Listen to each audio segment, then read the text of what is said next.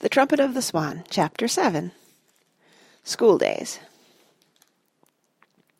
A few days after the swans arrived at their winter home on the Red Rock Lakes, Louis had an idea. He decided that since he was unable to use his voice, he should learn to read and write. If I'm defective in one respect, he said to himself, I should try and develop myself along other lines. I will learn to read and write. Then I will hang a small slate around my neck and carry a chalk pencil. In that way I will be able to communicate with anybody who can read. Louis liked company, and he already had many friends on the lakes. The place was a refuge for water birds, swans, geese, ducks, and other waterfowl. They lived there because it was a safe place and because the water stayed warm even in the coldest winter weather. Louis was greatly admired for his ability as a swimmer. He liked to compete with other cygnets to see who could swim under water the greatest distance and stay down the longest. When Louis had fully made up his mind about learning to read and write, he decided to visit Sam Beaver and get help from him.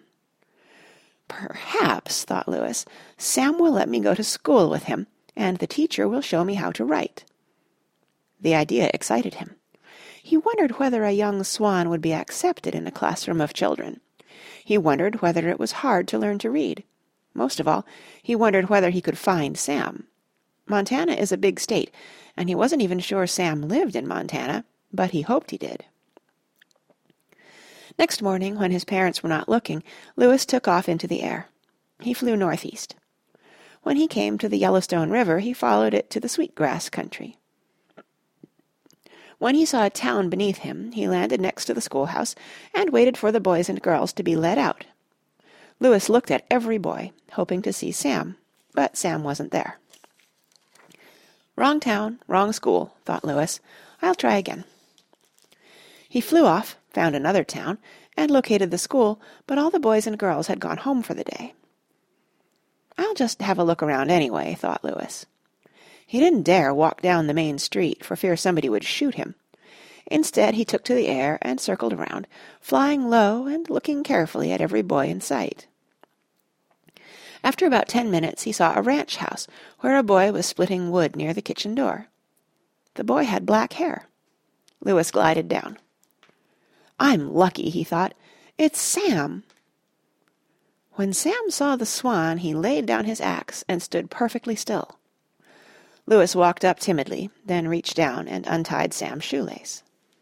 "Hello," said Sam in a friendly voice. Louis tried to say "ko-hoh," but not a sound came from his from his throat. "I know you," said Sam. "You're the one that never said anything and used to pull my shoelaces." Louis nodded. "I'm glad to see you," said Sam. "What can I do for you?" Louis just stared straight ahead. "Are you hungry?" asked Sam. Louis shook his head. "Thirsty?" Louis shook his head. "Do you want to stay overnight with us here at the ranch?" asked Sam. Louis nodded his head and jumped up and down. "Okay," said Sam. "We have plenty of room. It's just a question of getting my father's permission." Sam picked up his axe, laid a stick of wood on the chopping block, and split the stick neatly down the middle. He looked at Louis. "There's something wrong with your voice, isn't there?" he asked. Louis nodded, pumping his neck up and down hard. He knew Sam was his friend, although he didn't know that Sam had once saved his mother's life. In a few minutes Mr. Beaver rode into the yard on a cow pony. He got off and tied his pony to a rail. "What have you got there?" he asked Sam. "It's a young trumpeter swan," said Sam. "He's only a few months old. Will you let me keep him a while?"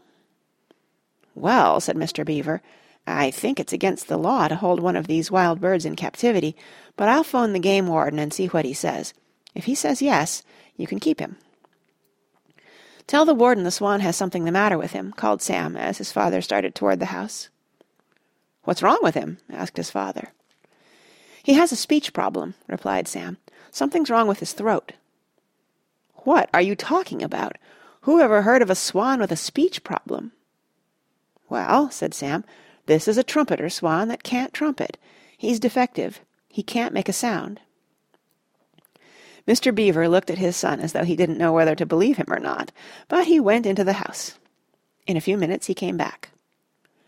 The warden says you can keep the young swan here for a while if you can help him, but sooner or later the bird will have to go back to the Red Rock Lakes, where he belongs. The warden said he wouldn't let just anybody have a young swan, but he'd let you have one because you understand about birds, and he trusts you. That's quite a compliment, son. Mr. Beaver looked pleased. Sam looked happy. Louis was greatly relieved. After a while everyone went in to supper in the kitchen of the ranch house. Mrs. Beaver allowed Louis to stand beside Sam's chair. They fed him some corn and some oats, which tasted good. When Sam was ready for bed, he wanted Louis to sleep in his room with him, but Mrs. Beaver said no. He'll mess up the room. He's no canary. He's enormous. Put the bird out in the barn. He can sleep in one of the empty stalls. The horses won't mind. Next morning Sam took Louis to school with him. Sam rode his pony, and Louis flew along. At the schoolhouse the other children were amazed to see this great bird, with his long neck, bright eyes, and big feet. Sam introduced him to the teacher of the first grade, Mrs. Hammerbotham, who was short and fat. Sam explained that Louis wanted to read and write because he was unable to make any sound with his throat. Mrs. Hammerbotham stared at Louis. Then she shook her head. No birds, she said. I've got enough trouble. Sam looked disappointed. Please, Mrs. Hammerbotham, he said, please let him stand in your class and learn to read and write. Why does a bird need to read and write? replied the teacher. Only people need to communicate with one another. That's not quite true, Mrs. Hammerbotham, said Sam, if you'll excuse me for saying so. I have watched birds and animals a great deal. All birds and animals talk to one another. They really have to in order to get along. Mothers have to talk to their young. Males have to talk to females, particularly in the spring of the year, when they are in love. In love? said Mrs. Hammerbotham, who seemed to perk up at this suggestion. What do you know about love? Sam blushed.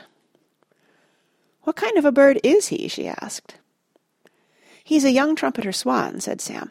Right now he's sort of a dirty gray color, but in another year he'll be the most beautiful thing you ever saw. Pure white, with black bill and black feet. He was hatched last spring in Canada, and now lives in the Red Rock Lakes. But he can't say "ko-hoh" the way the other swans can, and this puts him at a terrible disadvantage. Why? asked the teacher. Because it does, said Sam. If you wanted to say "ko-hoh" and couldn't make a single solitary sound, wouldn't you feel worried? I don't want to say "ko-hoh," replied the teacher. I don't even know what that means. Anyway, this is all just foolishness, Sam. What makes you think a bird can learn to read and write? It's impossible. Give him a chance, pleaded Sam. He is well behaved, and he's bright, and he's got this very serious speech defect. What's his name? I don't know, replied Sam. Well, said Mrs. Hammerbotham, if he's coming into my class, he's got to have a name. Maybe we can find out what it is. She looked at the bird. Is your name Joe? Louis shook his head. Jonathan? Louis shook his head. Donald? Louis shook his head again. Is your name Louis? asked Mrs. Hammerbotham. Louis nodded his head very hard and jumped up and down and flapped his wings. Great Caesar's ghost! cried the teacher. Look at those wings! Well, his name is Louis, that's for sure. All right, Louis, you may join the class. Stand right here by the blackboard. And don't mess up the room either. If you need to go outdoors for any reason, raise one wing. Louis nodded. The first graders cheered. They liked the looks of the new pupil and were eager to see what he could do. Quiet, children, said Mrs. Hammerbotham sternly. We'll start with the letter A. She picked up a piece of chalk and made a big A on the blackboard. Now you try it, Louis. Louis grabbed a piece of chalk in his bill and drew a perfect A right under the one the teacher had drawn. You see, said Sam, he's an unusual bird. Well, said Mrs. Hammerbotham, A is easy. I'll give him something harder. She wrote cat on the board. Let's see you write cat, Lewis Louis wrote cat. Well, cat is easy too, muttered the teacher. Cat is easy because it is short. Can anyone think of a word that is longer than cat? Catastrophe, said Charlie Nelson, who sat in the first row. Good, said Mrs. Hammerbotham. That's a good, hard word. But does anyone know what it means? What is a catastrophe? An earthquake, said one of the girls. Correct, replied the teacher. What else? War is a catastrophe, said Charlie Nelson. Correct, replied Mrs. Hammerbotham. What else is? A very small red-headed girl named Jenny raised her hand. Yes, Jenny, what is a catastrophe?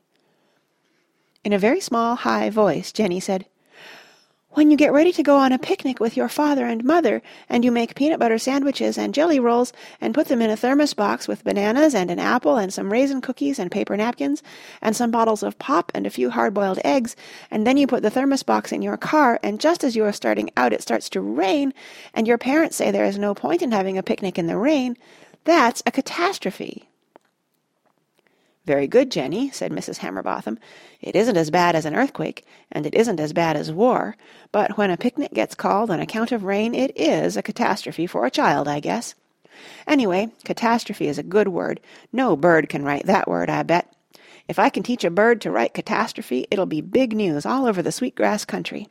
I'll get my picture in Life magazine. I'll be famous. Thinking of all these things, she stepped to the blackboard and wrote catastrophe. Okay, Louis, let's see if you write that. Whoops. Okay, Louis, let's see you write that. Louis picked up a fresh piece of chalk in his bill. He was scared. He took a good look at the word. A long word, he thought, is really no harder than a short one. I'll just copy one letter at a time, and pretty soon it will be finished. Besides, my life is a catastrophe. It's a catastrophe to be without a voice. Then he began writing. Catastrophe, he wrote, making each letter very neatly. When he got to the last letter, the pupils clapped and stamped their feet and banged on their desks, and one boy quickly made a paper airplane and zoomed it into the air. Mrs. Hammerbotham rapped for order. Very good, Louis, she said.